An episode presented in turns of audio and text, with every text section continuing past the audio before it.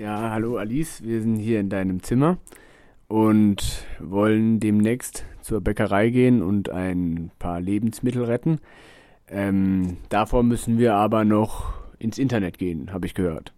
Da musst du auf, äh, auf Internet gehen und äh, auf die Seite foodsharing.de gehen und äh, ich logge mich ein bei Foodsharing.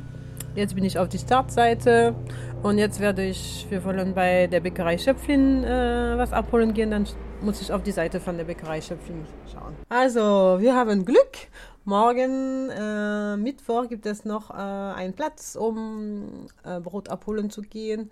Es ist jetzt Mittwochabend und ich treffe mich mit Alice und einer anderen Lebensmittelretterin vor der Bäckerei Schöpflin in Haslach. Wir haben jetzt 18 Uhr, wir stehen vor der Bäckerei Schöpflin im Zentrum von Haslach. Bei mir sind Alice und Dani? Von Foodsharing und ich werde sie jetzt begleiten. Was machen wir denn jetzt hier?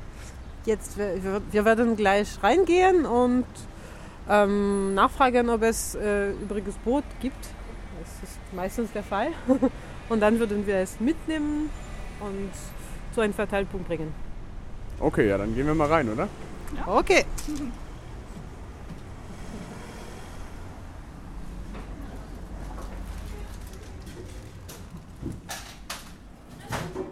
Hallo, wir sind vom Foodsharing. Wollten fragen, ob es was übrig gibt. Ja.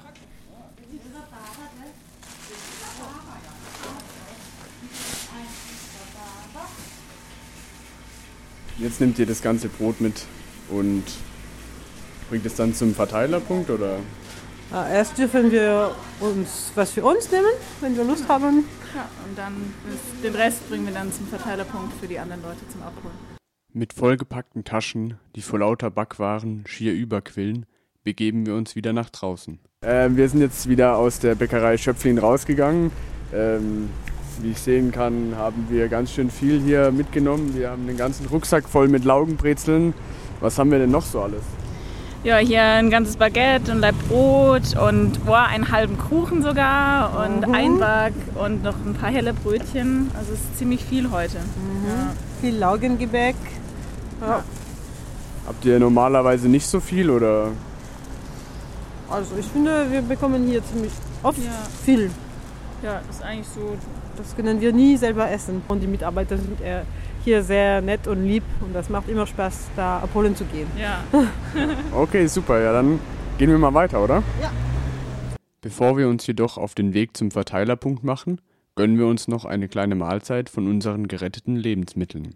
Nachdem wir uns jetzt zwei Butterbrezeln genehmigt haben, begeben wir uns jetzt auf den Weg zum Verteilerpunkt. Der ist wo nochmal genau? Mm, Es ist äh, bei der G19 so ein besetztes Haus in der Gartenstraße Nummer 19.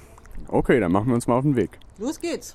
In der Gartenstraße angekommen, stehen wir vor einem kleinen Gebäude, dem G19, einem besetzten Haus. Neben dem Eingang steht ein Regal mit mehreren Kisten darin.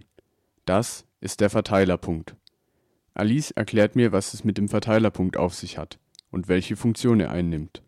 Wir stehen jetzt vor dem Verteilerpunkt bei der G19. Was hat es denn mit diesem Verteilerpunkt auf sich? Also jetzt sind wir vor dem Verteiler genau. Ähm, Das ist einfach ein Regal, wo jeder äh, was mitbr- mitbringen kann und hier lassen kann, damit alle Leute sich hier bedienen können. Und die Menschen bringen hier alles Mögliche, nicht nur Brot, sondern auch Gemüse, Gemüse, Obst. Obst, genau, Brot und manchmal gibt es auch so Fleisch.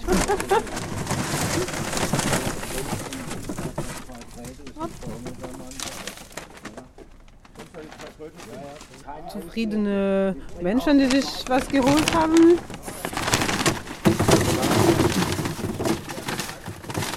Kleinen Augengebäck für unterwegs.